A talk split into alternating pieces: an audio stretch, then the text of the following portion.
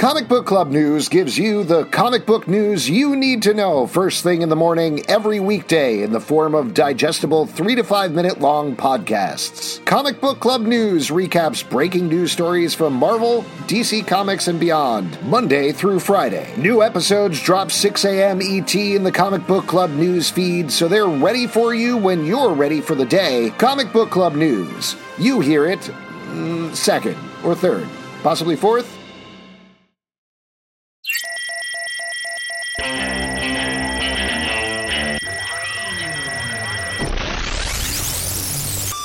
What is up, everybody? Welcome to the Stack. I'm Alex. I'm Justin.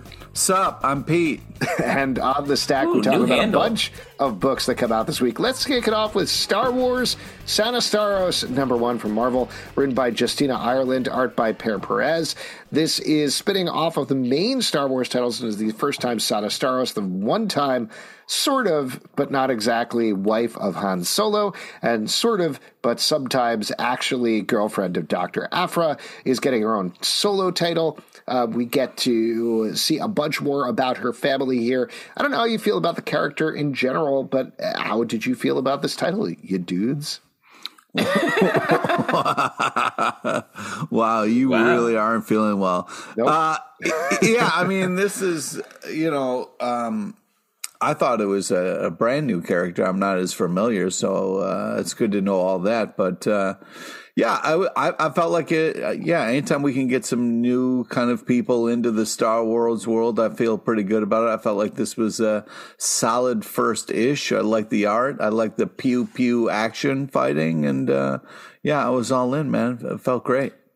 This is going to sound crazy, but I I like that this Star Wars comic dealt with a family. And I know m- most Star Wars stuff is like the Skywalker family, but they're never actually a family. They're always mm-hmm. like they don't know. They're like the reveal is that they happen to be related to each other. This is about like a family that is is coming together and doing something. That is sort of, a, I guess, a reveal later on in the comic.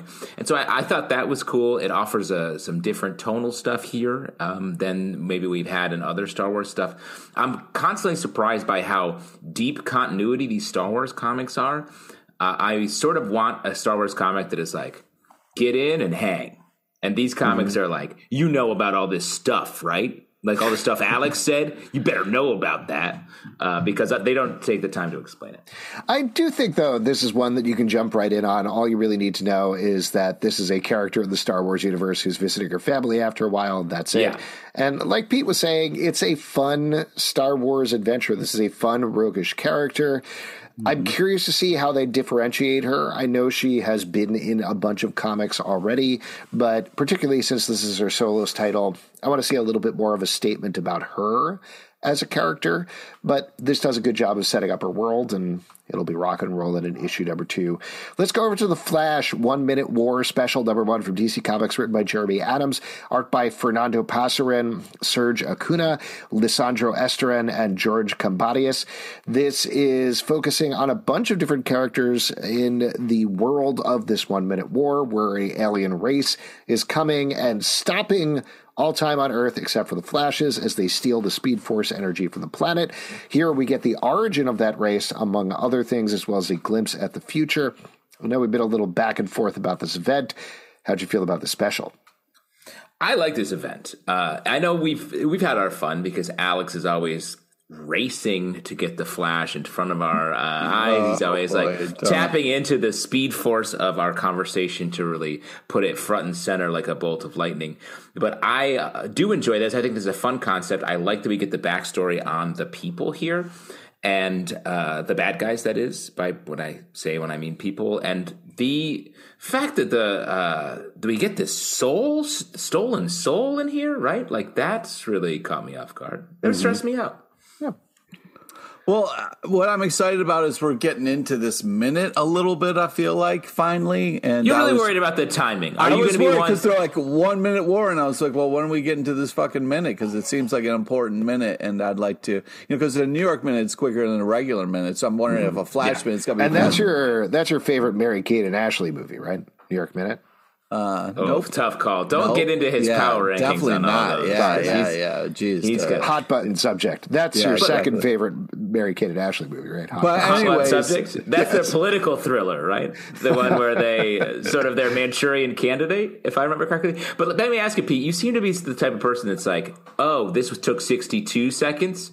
I'm mad. Yeah. Like you're Yeah. the kind of guy that if I was like, "Give me a minute," you'd be like, "It's been fifteen minutes, and you said you were going to be here. Why are you?" Like that kind of thing might bother you. Yeah, it does. It does because you throw out uh, time like it has no meaning when it does. The rest of us live uh, in this time uh, with uh, importance to other people, and we care about them, so we you try have to show up for them. because you're older because you have fewer minutes left on the clock. Exactly. But anyways, uh, more about this comic and less about our personal lives. Uh, adorable kiss in here, maybe. I I, I feel like I, all of a sudden there's like a little rom com happening, and now I'm invested. Yeah. There's some Wow. cute stories in here, and I liked the art. Can I throw out the world's worst criticism at you guys? Well, The you've world's said horrible criticism- things in the past. I mean, should we get into it? But okay, sure. I mean, No, this yeah. is the world's worst criticism because it's, hey, this is how this should be, a whole event should be written differently, which is not fair. We should be judging it on the basis of what it is. But it really struck me reading this one minute war special, not to dig into what Pete's saying in terms of like getting into the one minute, but I feel like this whole thing would have been a lot stronger if this alien race came to the planet, froze time, so everybody on the planet is frozen, except for the Flashes, who are now moving at regular speed. Right. That is the big edit that I would make. Instead, and the reason for that is because then they would have a limitation. We would get a sense of like the That's change in speed that is going on here for them. And then, of course, you could have like a classic Barry Allen at the end is like, now I'm going to run even faster. And he's So- able to do it. So you hold off on it or whatever. Let's not get caught up with that last part. No, too no, let me, let me just. Ah, Let me, some things because I want to talk about. but you know what I'm say- talking about, right? I think, Alex, that's actually a really smart idea and a great way to make this a unique event. At the same time, though, I can hear a Alex Zalben style voice in my head being like, but he's supposed to run fast. His whole thing is being Yes, but it doesn't make any sense to me. They're like, well, we slowed down the entire world except for the Flashes, who can now run, still run very fast. I, I don't know. When are they're we going to get the spawn clock that counts down the 60 seconds? We all have our things. Why don't we move on from here? Almighty number one from Image Comics by Edward, Edward LaRoche. This is a very interesting, kind of disturbing new post apocalyptic book following Yeah. a girl who has been kidnapped and the person who seemingly has been tasked with rescuing her. I have some doubts about how all this is working. What did you guys think about this one? Well, take it easy there, negative Nancy. Before you start your review, you're already throwing in uh, jibes on it. I don't appreciate that. Here's I the thought- thing those people are moving too fast. I want them to move at a regular speed. Um, all right. So we've we've had the post-apocalyptic thing done a, a ton of times, but I hmm. do think this is a very interesting comic. I love the art style; kind of gives us this kind of western feel to it, which is pretty cool. And we have a killer who's supposed to save the day. Do you see what they did there? I mean, come on. All jokes aside, though, I think this is a solid first issue. Does a great job of setting things up, getting you excited for more. I was really impressed by the art, and uh, yeah, super type bananas, bro. Uh, I also like this. It's interesting because I agree with you, Alex. There is something a little fishy here. The killer who's rescuing our lost girl uh, here has uh, some symbols on her uh, face that all the other villains also have, uh, sort of subtly. So I feel like we're Could going to just a learn some. coincidence. Yeah, you ever bump into someone who has the same tat as you and been like, Yeah. "Wow, yeah, We're different people. Yeah," and that's just the Punisher skull, fullback Punisher skull, right, Pete? For you. Pete walks around shirtless all the time, just just to check. Yeah, exactly. Uh, but what I was saying is like, there's also this sort of there's a moment in this book that um, talks about this trucker who found Jesus is like a character, and it feels like the book is making a point to stop and have us take notice of this. So I feel like there's going to be belief, religion, like why we do the things we do, uh, driving this book, and I like that sort of subtle theming that may be happening. and I bought into this world from the get go. So I'm in. Really good art, great character designs in particular. So even on that level, I think it's worth a pickup. Avengers number 65 from Marvel, written by Jason Aaron, art by Javier This is stepping back in time and giving us the origin of Avenger Prime, who, if you missed it, spoiler warning here, was revealed to be Loki. We find out exactly which Loki he is, who he is, why he is. Great reveal in that last issue of Avengers Forever. Loved the backstory here. Classic Jason Aaron storytelling. So fun, so big. Um, I love this event. We've talked about this a couple different ways where it's like Jason Aaron really putting it all in there. Where else can he go? Is he running out of ideas potentially because he's doing them all? I have a new analogy though. I feel like Jason Aaron, every time I read this book, I'm like, it's when you go over to your friend's house who has like all the He Man action figures. You mm-hmm. have like four and so you mm-hmm. have your own little fights. We go over there and they're like, hey, let's do this. And they dump all these. They're like, I've never even seen that. Two skunkors? How do they get along? They both stink. so that's what it feels like. And literally, this issue, and this is like the lightest spoiler possible. The issue ends with a two page spread where Loki's saying, More Avengers. I'm just like, are we at capacity? That's my one minute war. I'm like, I can't handle more Avengers. uh, I I agree with the statement that Jason Aaron is killing it and having so much fun, and it's really impressive. Even like just kind of getting into this story and reading it again, I'm like, all right, let's see what Jason Aaron's got up his sleeve. And it's still impressive what he's pulling off. I'm having a great time with it. It really feels like his Avengers, and he's uh, moving it uh, at a great pace that's got a ton of action and is really surprising and fun. So, man, to keep picking it up after all this time and still being impressed with it really says a lot. Yeah. Where Monsters Lie, number one from Dark Horse Comics, written by Kyle Starks, art by Piotr Kowalski. We had Kyle Starks on the show a couple of weeks back we to talk about, about this comic. Where Monsters Lie, and he did talk about it. Pete, in depth. God damn it. Listen to it. this is about a gated community, essentially, for serial killers who get together between kills. More specifically, supernatural slasher film style killers. Yeah. And there's all variations on there. Very fun, very funny book. I think we all agreed on it. But now that it's finally out, let's put our real opinions out there. Go yeah, ahead, let's be, be real. Well, first off, like, Pete, I'm so sorry. Like, to have a character named Fuckmaster your nickname like it must be such an affront to you. Like i feel like you're so it must be so upset. So i first off let me apologize about yeah, that. I was and walking along speak, with pete uh, through the streets of new york once when, when he used to live here. He was shirtless of course. Somebody saw first his punisher back tat and it was like wait a second. Fuckmaster? And it yeah. was uh, and you married that girl. Yeah, yeah, it was a glorious time. Uh, yeah, I. This is just such a fun premise. Such a you know, kind of like even these serial killers have to make sure that their trash bins aren't uh, visible and all that kind of stuff. There's a lot of uh, of fun happening in this really insane premise, and it's super creative and super well done. It's just a very interesting pl- premise that is playing out so well to the delight of the readers. Yeah, I just uh, we were super blown away by it, and uh, it continues. I'm glad now everybody else gets to kind of see what we were talking about before. And yeah, you can just tell this person has a love of the genre and uh, is really bringing it. This comic has a lot of, and I mean this is a compliment, obviously, a lot of ice cream man energy. Oh, and, oh yeah, uh, I'm here for that. Bloodline, Daughter of Blade, number one for Marvel, written by Danny Lore, art by Karen S. Darboe. You can figure out what this is from the title, but Pete, you seem pretty excited, so take it away. Yeah, uh, we got uh, kind of new Blade action here. It turns out Blade has a daughter. Fun reveal. Uh, and yeah, it's kind of a cool kind of mother daughter relationship that we get here. And uh, towards the end, uh, spoilers, you get to see Blade, and then hopefully these worlds will collide and we'll get more fun. Uh, but yeah, just a great setup. Fantastic art, kind of pulls you into the Blade universe here. And it's exciting exciting. Um, I have a feeling that yeah, Blade will probably play into this a little bit, and like there may be um, like maybe the father will eventually encounter the daughter. Yeah. You think I'm really stepping out on a, a bloodline, a blood limb when I Oh say that? boy, oh boy. Well, since they he does show up at the end of the issue, and the tease for the second issue is Blade is going to show up next issue.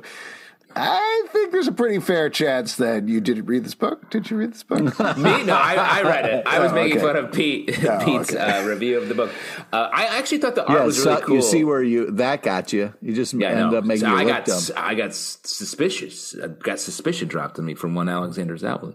Um, the um, I thought the art in this was very good, and I I do like this character. I sort of don't know quite what the her thing is yet, though. I want to see. Mm-hmm. i- i- Is she going to be a vampire hunter? I feel like she's learning about it, but her mom knows about it and she sort of knows about it, but then they don't talk about it. I would be my first question would be like, "Hey, what the fuck? Am I a vampire or what am I? A daywalker, a Well, nightwalker? Am I?" You know, it's funny you say that because you know sometimes uh, when we're uh, doing podcasts, I can see your children behind you, and like one of them, it seems like they're kind of lining things up, and I was like, oh man, I bet you she's going to be a line producer just like her dad, but she's got her own you know life to live, and we're going to see where that takes her, but Yeah. she Real can quick, fall back on that. Not to interrupt Pete or anything, but Justin, are you thinking of expanding into being a bloodline producer? I was just gonna make that joke. I was gonna make that joke, and I, I didn't think you were going to. Shouts to you for doing it because like I, I love it. All right, I would go. love to be a bloodline producer. I guess that's what having a kid is. Is just being a bloodline producer. yeah, that is, technically. uh, pretty much. I, I would throw out there on your point. Yes, there's a lot of setup in this issue, but it does feel like a classic pilot issue in that way. We do get to meet another character who seems to be a vampire slayer as well. There's big Buffy vibes going on here. If you Yeah. like the show First Kill that was on Netflix, first of all, I'm sorry. Second of all, this seems like a honestly a better version of that. Frankly, Well, Um, shots so- fired, dude. Can't you just compliment sorry. something and not put Sorry, something down? that show was not good, but a lot of people loved it, so good for them. But if you are missing that show since it was canceled after a season, you can probably check this out, and this will be a fun one for you. Lazarus Planet, Legends Reborn, number one from DC Comics, written by Alex Segura, Alex Paknadel, Greg Pak, Dennis Culver, art by Clayton Henry, Christopher Mitten, Minkyu Jung, and Jesus Merino. This is another collection of stories from the DC universe where very vaguely there's some green rain falling on things and causing some magical things to happen. But mostly we're getting a bunch of teases of characters and things coming up in the DC universe. Here's the thing, Alex. You were talking about how, like, man, I really wish this um, uh, Flash event would be a little more organized. And I was like, yeah, point that cannon at Lazarus Planet, uh, a, an event where I'm like, what are we doing here? Yeah. It's like it, every character is like, hey, it's weird, it's raining out here. And then they do their own thing. I'm like, that's not an event. That's I- what yeah, our lives are like. works that's how we live.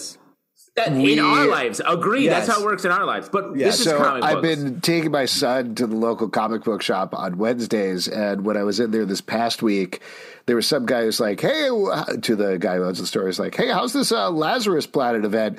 And he was like. Uh, yeah, it's, uh, uh, well, there's not really a story. It's like, there's a collection of shit. And I was like, oh, I feel you, buddy. We do the same Yeah. thing on our podcast every week. So, yeah, there you go. Well, it, but it, it honestly is like the whole event is like, hey, it's raining in the DC universe today. It's raining. the rain. There's no other unifying factor you know what here. it's And like? It's like Blackout Thursday on NBC. You all know what I'm talking about, what right? the fuck? uh, that sounds like that's where we watch NBC and get blackout drunk. Is that No, what- this yeah. is when NBC had its. Oh, its back in the must-see- day, I do know Blackout Thursday, and I actually love Great Friends episode. Um, yes, and that's what I remember. Well, it was a great Friends episode. So it was the whole lineup. They were like the whole lineup. There's a blackout in New York. Can It's we gonna talk act- about- Hold on, no, I'm talking about Blackout Thursday. we now. have to solve this. The so it's this whole lineup uh, where all the shows take place in New York on Thursday. So they're like, oh, there's a big blackout, and it's going to connect all the shows, and everybody's going to be doing a blackout. And Seinfeld is like, we're not doing that. Yeah. So it was just like blackout on Friends, and then blackout on like I assume the single guy or something. No, I think it was, and uh, this may be Oh, wrong. Mad but I About believe- You, Mad About You. Because if I remember correctly, the Mad About You episode. This is some old man shit we're doing right now, by the way. But I think the Mad About You episode they caused the blackout. That's like Paul right, Reiser, yeah. Paul Reiser, So like the is col- hooking this up is and a collection of stories, and I really Alex, like we get it. No, We but my get it. point, this is tied into it because it's the same thing where it was like NBC was like, we got this big event, everybody's in the blackout, and Seinfeld's like, nope. and it, it- the whole night had no theme. It's the exact same theme with this, where like occasionally this Lazarus raid is causing some big green monster to appear. but sometimes it doesn't matter at all. And uh, the like you were saying with the Friends episode being a great Friends episode, the City Yeah. Boy story in here by Greg Pak Yes. is awesome, really good. Yes.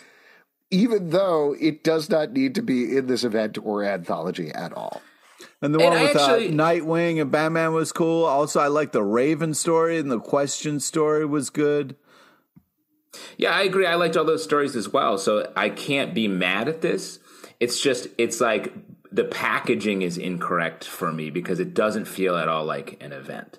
And Pete, I know you're pissed we talked about that, but I thought you were a rough riser and you rised or died, rised or died, and apparently you you don't. So that's, I guess you're not a, a true Paul Riser head. Wow. Blood Tree number one from Image Comics, Shots written by. Peter J. Tomasi, art by Maxim Simic. This is a mystery story set in a city where people are dying. Seemingly, angels are dying, but we find out very quickly they're not angels. They have wings sewn on for an unknown reason. this is Oh, a great, creepy. yeah, this is a great, really creepy, dark crime book in the way that only Peter J. Tomasi can do. I thought it was very interesting because it's under the Mad Ghost imprint, which is Geoff Johns' imprint under mm-hmm. Image, but it mm-hmm. doesn't seem to connect to the ongoing universe that Geoff Johns is creating in his other books. Regardless, great crime book. I was very into it. What about you all? It's written with such confidence. Like, oh, there's a lot of disparate action here that hasn't connected yet. But I appreciate that. I feel like it will, and there's a tension over the all of it. Like we have this family where their pets keep dying, and it's hard to tell if the kid is doing it or if it's, it's just part of this death Or, you know, happening. I mean, goldfish, uh, you know, don't really last that long sometimes. So, you know, it's one of those things. And kids, you know, they'll stick stuff in the tank when they're not supposed to. So, you know, it's really tough, you know. Pete, did you not feed it? Did you not Yeah. feed your goldfish, or do you feed it too much? No, it was uh, I kept shoving stuff in the tank. Like I used to do this thing where I would lower a ring, you know, and then I would put fish food on the other side, and the fish would swing swim through the ring to get the food. And I thought, oh man, Oh, you were trying to teach the fish tricks. that's right. Yeah, yeah, yeah. Yeah, Uh, goldfish famous for their memory. So yeah, but anyways, Blood Tree, uh, yeah, super impressed with this. I thought it was like really solid first ish.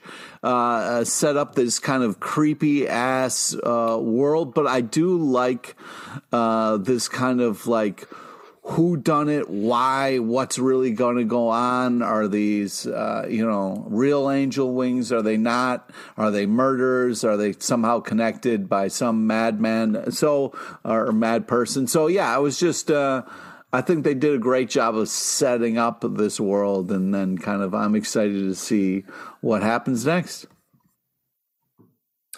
Cool. All right, there we go. Captain America Sentinel of Liberty, number nine for Marvel, written by Collin Kelly and Jackson Lanzing, art by Carmen Carnero.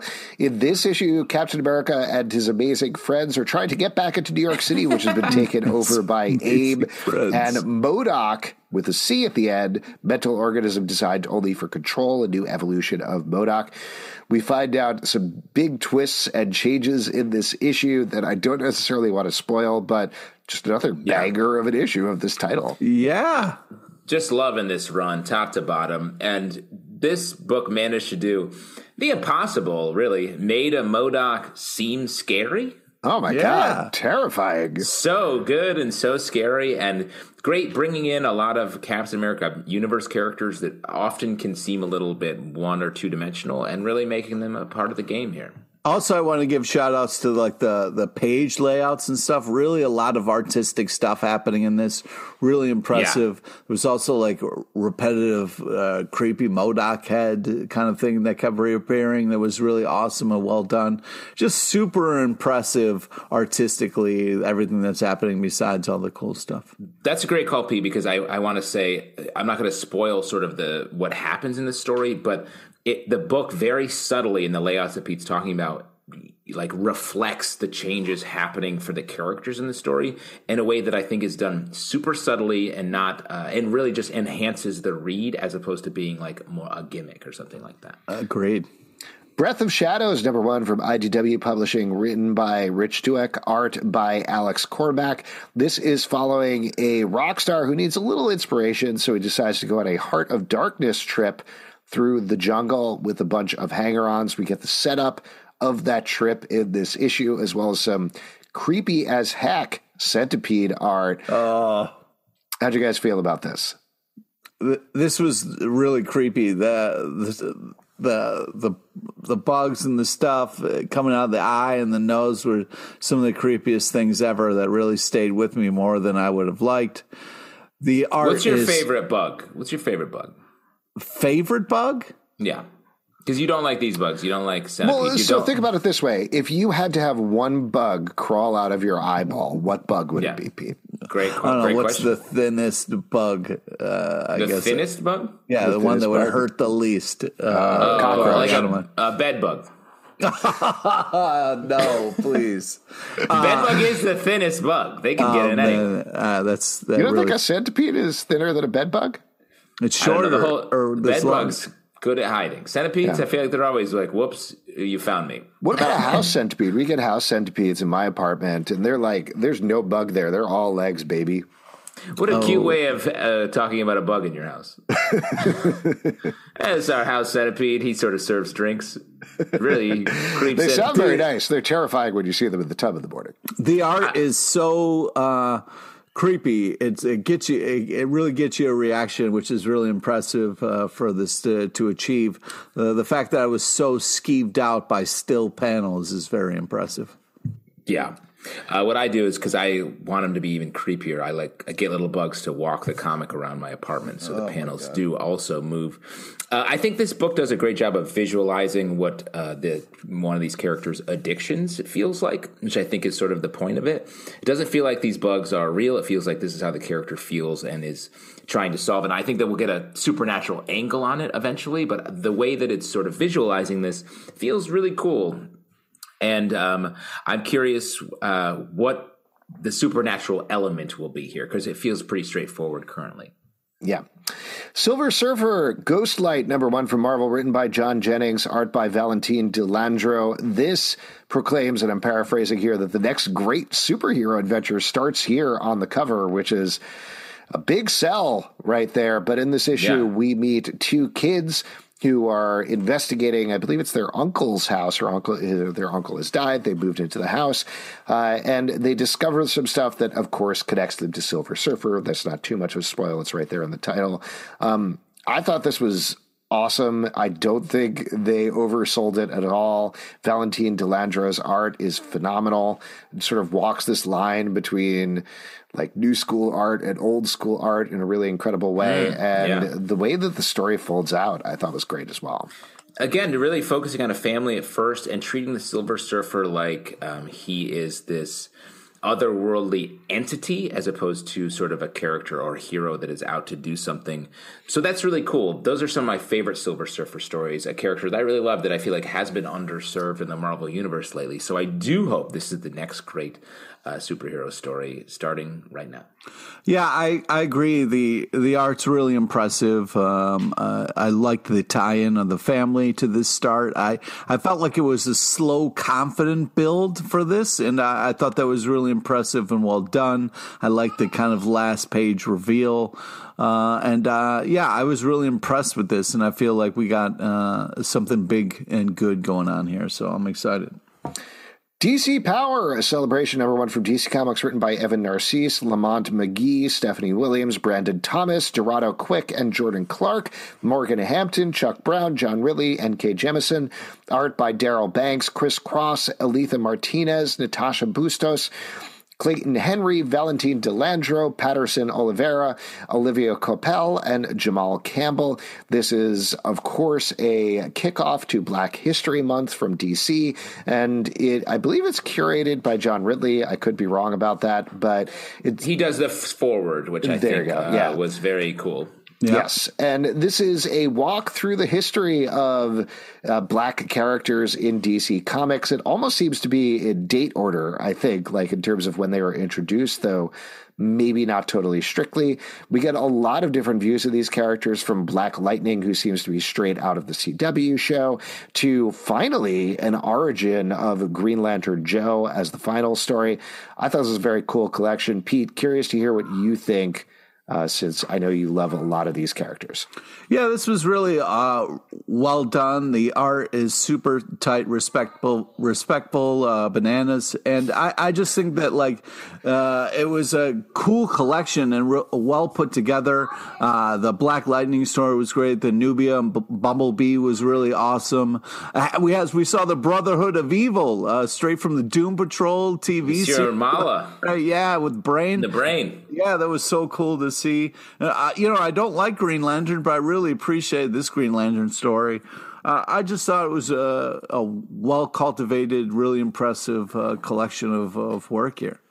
Uh, agreed. The, the, introduction by John Ridley I thought was really cool. Um, but the, some of the standouts, I thought the Green Lantern, both Green Lantern stories, the John Stewart story, I thought was awesome, as yeah. well as the Green Lantern Jo, uh, like Pete or like Alex said uh, earlier on, I thought were great. I thought the cyborg story was cool and a good blend of the cyborg from the Doom Patrol uh, TV series with the cyborg from main DC continuity, which are pretty starkly different characters.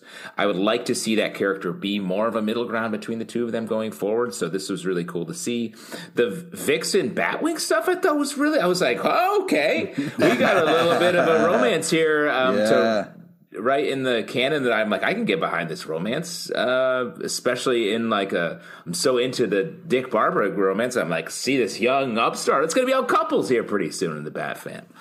Uh, love that. Uh, and the the John Ridley story later on. I thought the art by um, uh, Olivier Coipel was so good. Radiant Black, number 21 from Image Comics, written by Kyle Higgins, art by Marcelo Costa and Eduardo Ferigato. In this issue, our duo Radiant Blacks are trying to take down Shift, pairing up with none other than their new government contact, the U.S. Postal Service. Um, oh, man. Very fun issue of Radiant Black that still sets up some big things for the future. I would bet we're heading towards a big event happening in issue 25. Um, How'd you guys feel about this? I mean, it continues to just be so great. Uh, the tag team fun that we got to see where they were passing the powers back and forth like a tag team wrestling match almost was so cool, so oh. neat, very creatively done. Uh, yeah, I just uh, I continue to be impressed by Radiant Black and everything that's accomplishing. The art is incredible. This is just uh, quite a package. The uh, we've talked about this comparing it to the Invincible universe a lot, but I feel like now we've entered the phase the same that Invincible did, where after a while, when the book was like doing well, you could see Kirkman switch to gear and was like, all right, now I'm going to do a million things. I'm going to put all this stuff on the table and just see how much I can loop back to over the course of the series. And I think Radiant Black has done that and is in the middle of being like, we can tell every story. We're raking reference across the board. We're setting things up, opening new power sets here, introducing these characters. And then we have the fun thing of the U.S. Postal Service thing, which reminds me of the government contact that Invincible had back in the day. Uh, I was going to, not to interrupt you, but I was going to mention that because when he showed up, I was like, oh, here we go. This is their Cecil Stedman down to like 100%. mangled side of the face. And the fact at the end, he was like, well, see you later, all done here.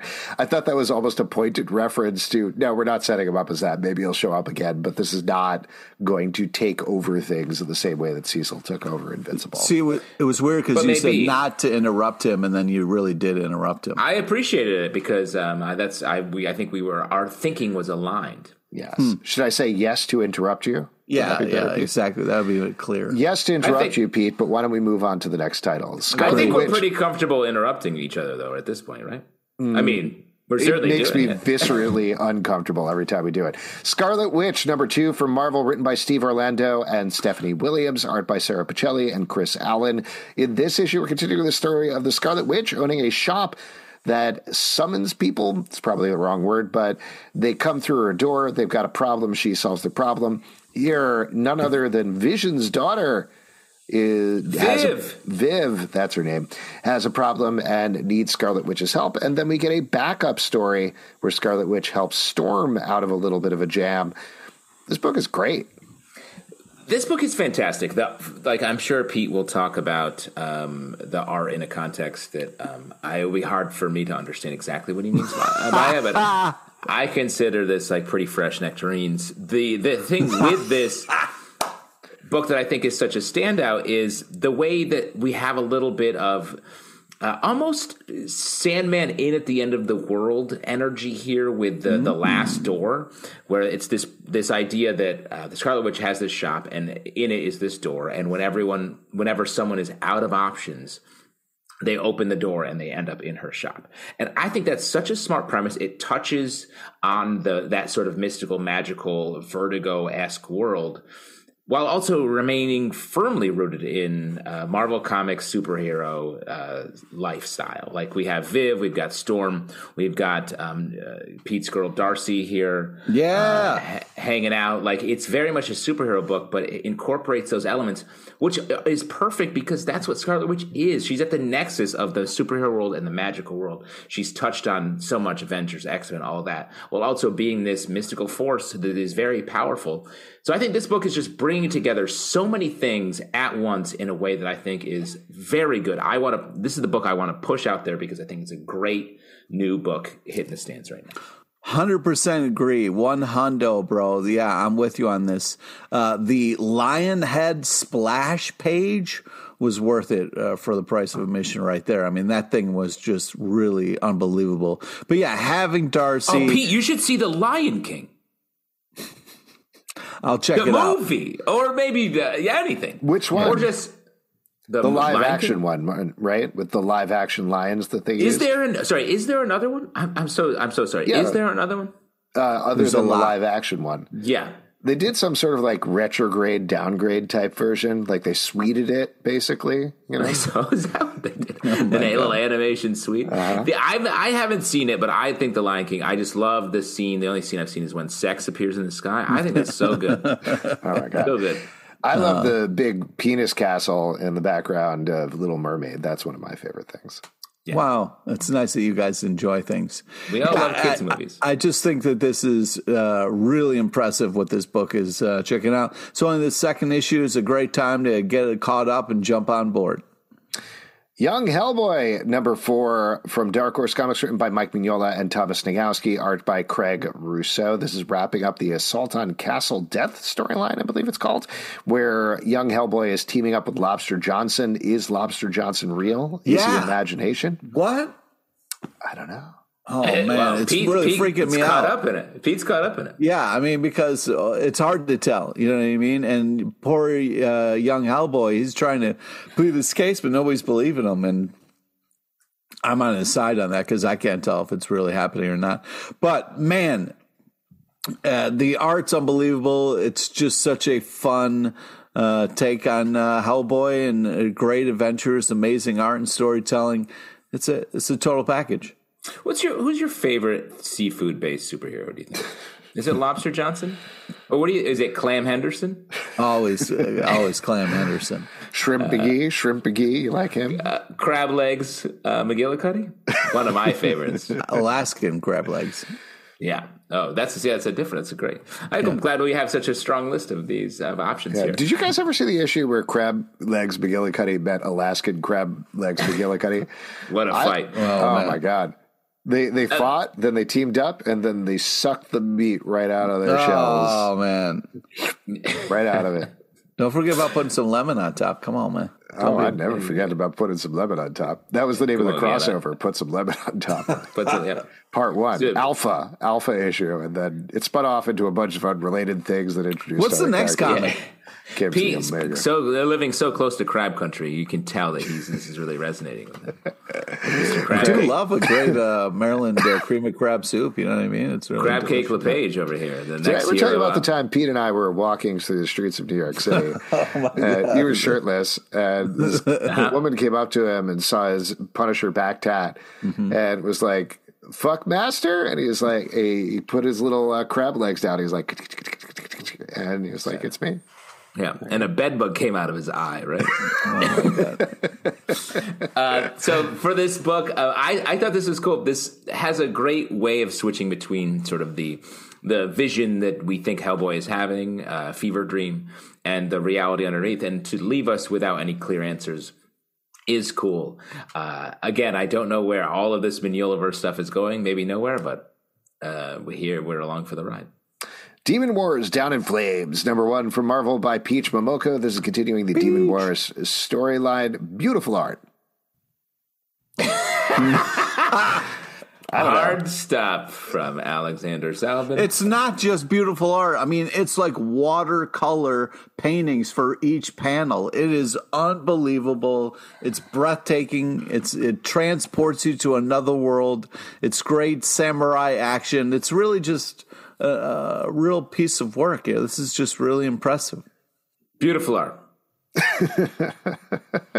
what is happening? I'm not 100% sure. I will say the art does really feed into the watercolor, really feeds into the story. The way that the characters are sort of doing battle is very much Yes. supported by the art. It's all languid, sort of uh, flowing energy between each other. It's got like an But- anime feel to it. It's really nice. uh, very much so. It, it also like it does touch on like sections of the Marvel universe. We get sort of a what I think is the Scarlet Witch type character at the end because the word Scarlet is there. But uh, but I also don't the the narrative is hard to follow to me. DC's Harley Quinn romance is number one from DC Comics, written by Alexia Quasarano, Zipporah Smith, Amanda Deibert, Frank Allen, Raphael Dracon, and Carolina Mohez, Greg Locker, Jessica Burby, and Ivan Cohen. Art by Max Sarin, Will Robson, Adriana Melo, John McCrea, Iguara, Greg Locker, Priscilla Petraites, and Fico Ossio. This is a bunch of, uh, we're pivoting from Black History Month to two weeks later to Valentine's Day with a bunch of romance stories coming out from the DC universe. I think some of these people have to be romance writers, is my guess. Um, so that's probably what's going on here. Um, I probably should have looked it up before we came on the show. But what do you guys think, Pete? You're our rom com expert. He, I was going to say, I know Pete liked at least one of these stories. Yeah, so this is a fun collection of stories. Love the Harley Quinn and Poison Ivy. Also, the Batman witnessing an engagement, then having to kind of throw them into the uh, Batwing with him was fun. Uh, the Constantine one was good, but the Kite Man got a little weird. The Kite Man got that one. That one got a little weird, but uh, What? other you than can that, it was- date you can date a kite. Tell sure. me you haven't kissed your podcast mic once. Not one time, bro. Just one little uh, No.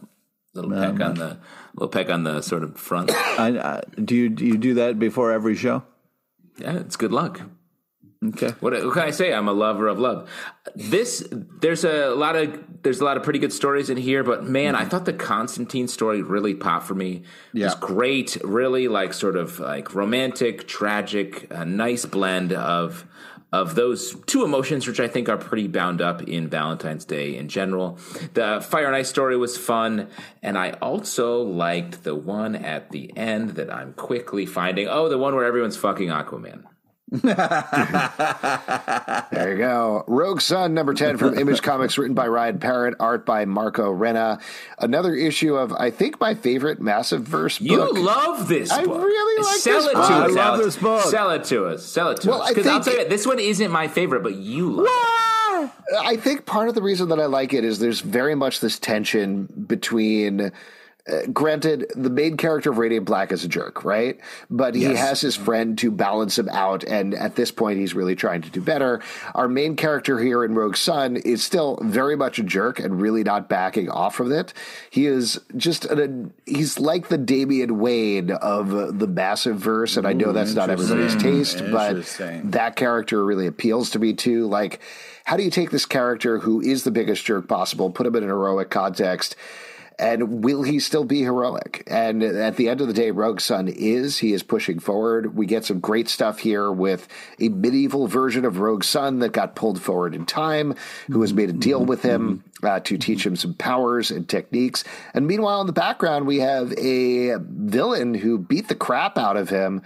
So I don't know. There's a lot of interesting dramatic stuff going on here in terms of the tension. Also with his family, uh, they have a fascinating dynamic between his stepbrother and stepsister, as well as him and his stepmom.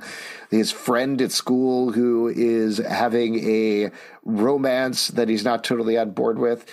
So I don't know. I like all the dramatic interactions. I like the fact that it's delving into the magic side of this universe, which feels very different than the more sci-fi, radiant side of everything that's going on. I'm just have a very good time reading it every time out of the gate. Yeah, I mean, I do think it gets into some deeper themes than maybe the other uh, Massiveverse stuff. So I, I I give it credit for that. I also think the there's a little more innovation in some of the way the actual book is the storytelling is done. Like we get some uh, big horizontal splash pages here, which I thought was cool.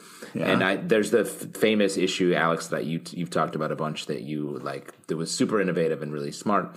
So I definitely give it that. It's maybe just the characters are a little bit more like off-putting to me compared to the other Massive stuff. Plus, I, I mean, good uh, uh, you guys aren't giving enough credit to the art there, art here, because it's it's almost like before you start reading it, uh, somebody's like, "Excuse me, sir, how tight would you like your bananas? Super tight?" Because the yeah. art is phenomenal. Uh, just, and just real quick, how many times do people ask you that when you go to the supermarket, Pete? Just on a regular basis? No, there's a guy who's like, "Hey, Mister um, Tallyman, um, tighten tighten me bananas." Yeah, exactly. Zip them up and make them real don't, tight. Don't don't.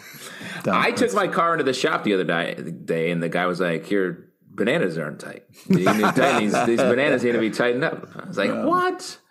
But uh, the art's phenomenal, and artistically, what they were doing here, especially towards the end there, and there was a cool reveal. I'm really impressed with it. The Approach, number four from Boom Studios, written by Jeremy Haun and Jason A. Hurley, art by Jesus Hervas and Leah Caballero.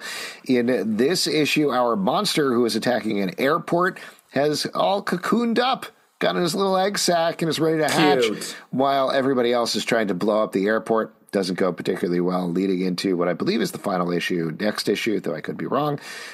How y'all feeling about this one, y'all?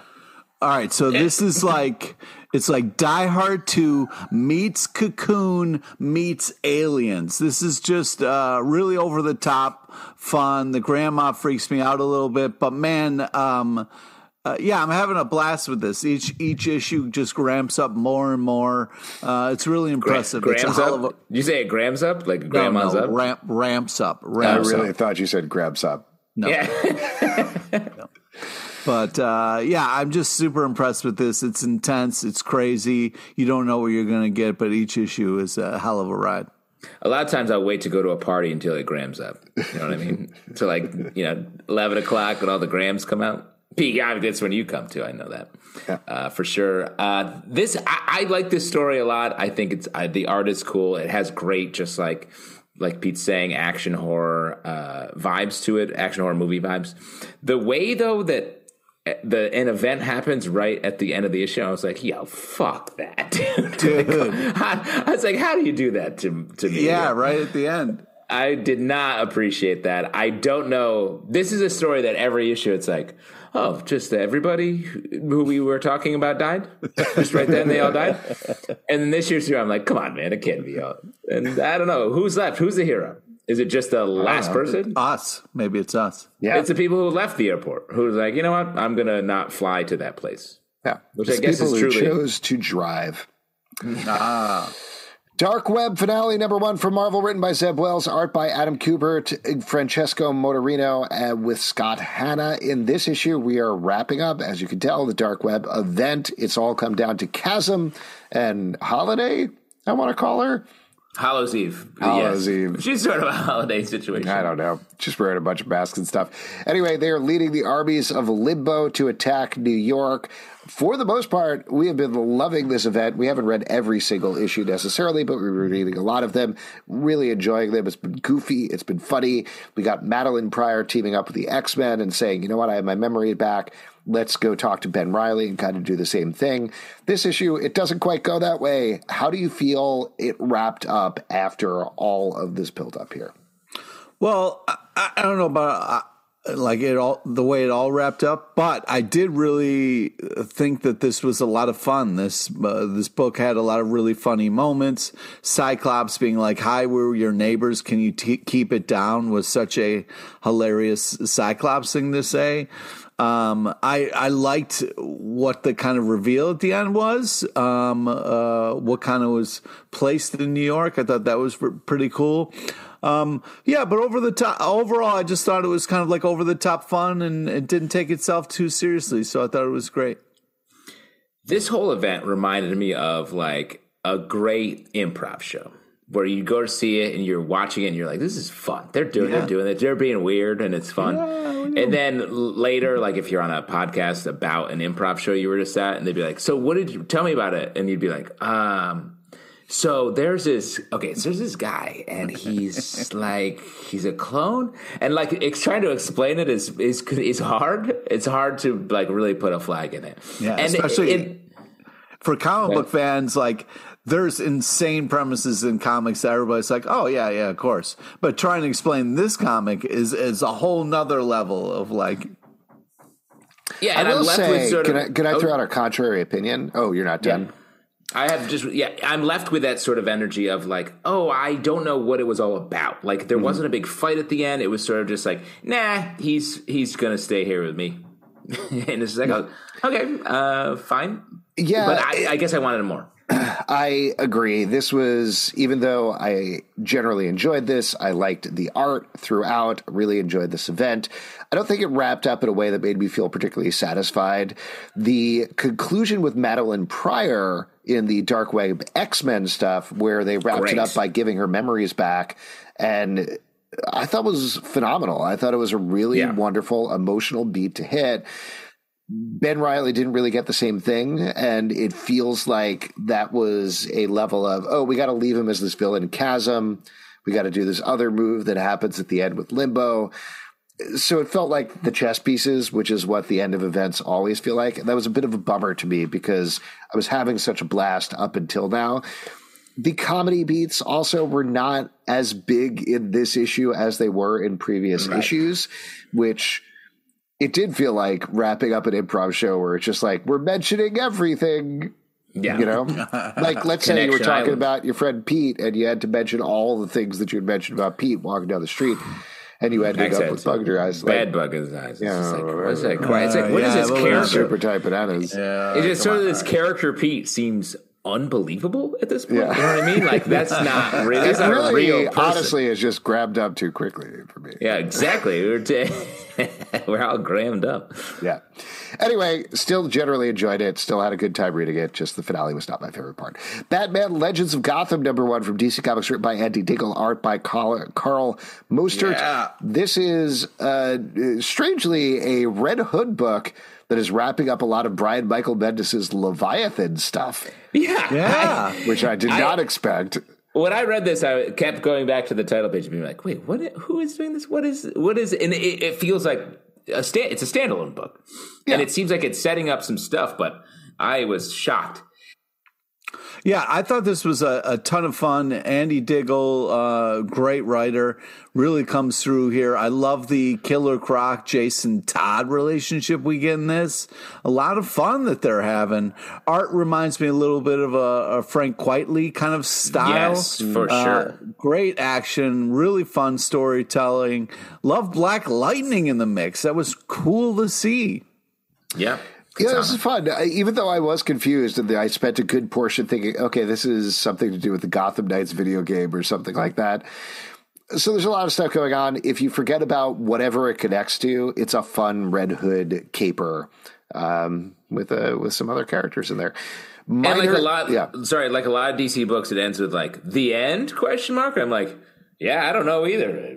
What? What's happening with all these people? Because I like the there's a thematic running through it of Alfred and Jason Todd's thoughts in relationship with Alfred, which I thought Oh was really God. cool. Yeah, and very sort of emotional. ends in a in a nice place, but I don't know what it all means or where it's going or where to find out where the end is.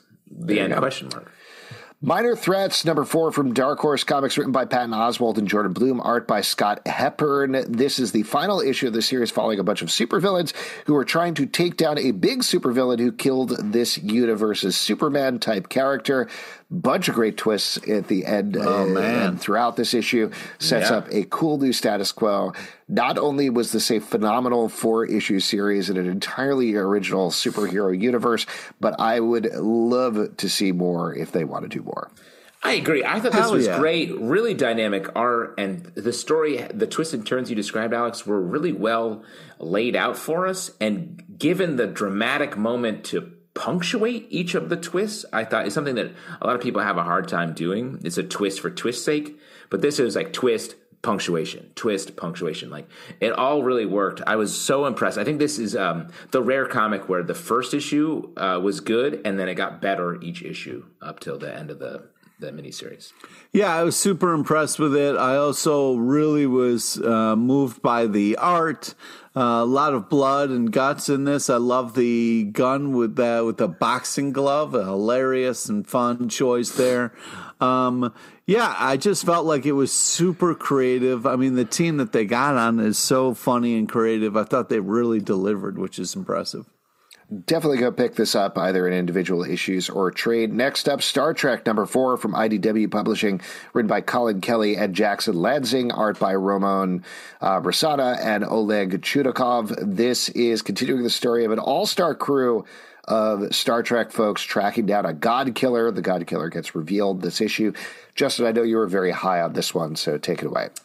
Uh, yeah, this is the same team as the Captain America book we talked about early, and I think this is a, just a great writing duo. They're I think they're crushing it right now, telling interesting stories. This is like the Jason Aaron Avengers of the Star Trek universe where it's like, "Hey, ever had an interesting thought about any Star Trek characters? Well, we're all smashing them together in this one story where everyone's operating at a perfect 10 and they're wound up and the stakes are high the entire time." It's really good. It takes the next generation, the Star Trek Next Generation sort of mentality, incorporates characters from all across um, the Star Trek uh, different shows.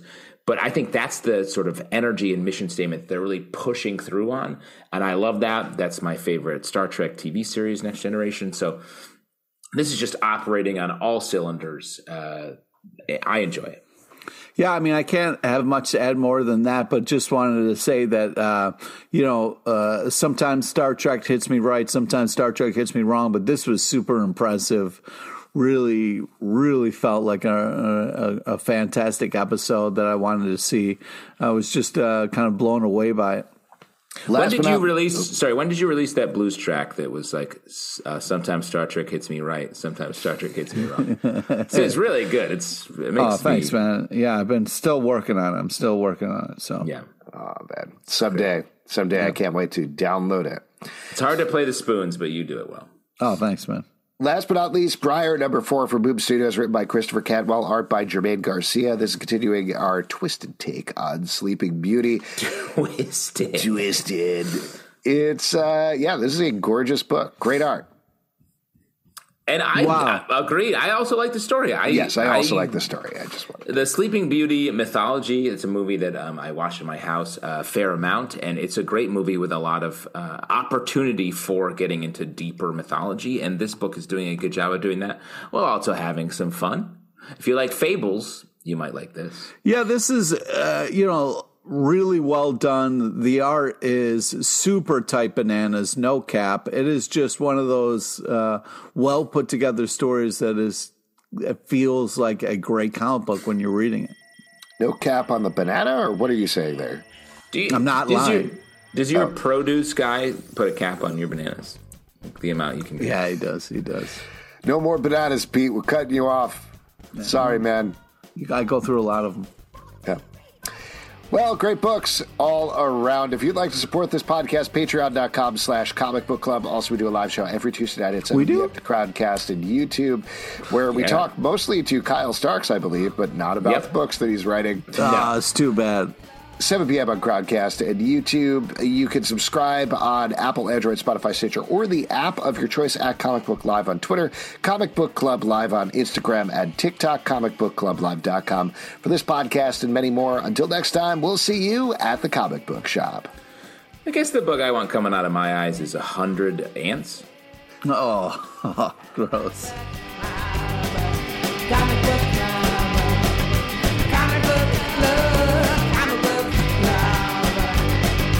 sit on crappy couches and they let the secrets leak. Occasionally.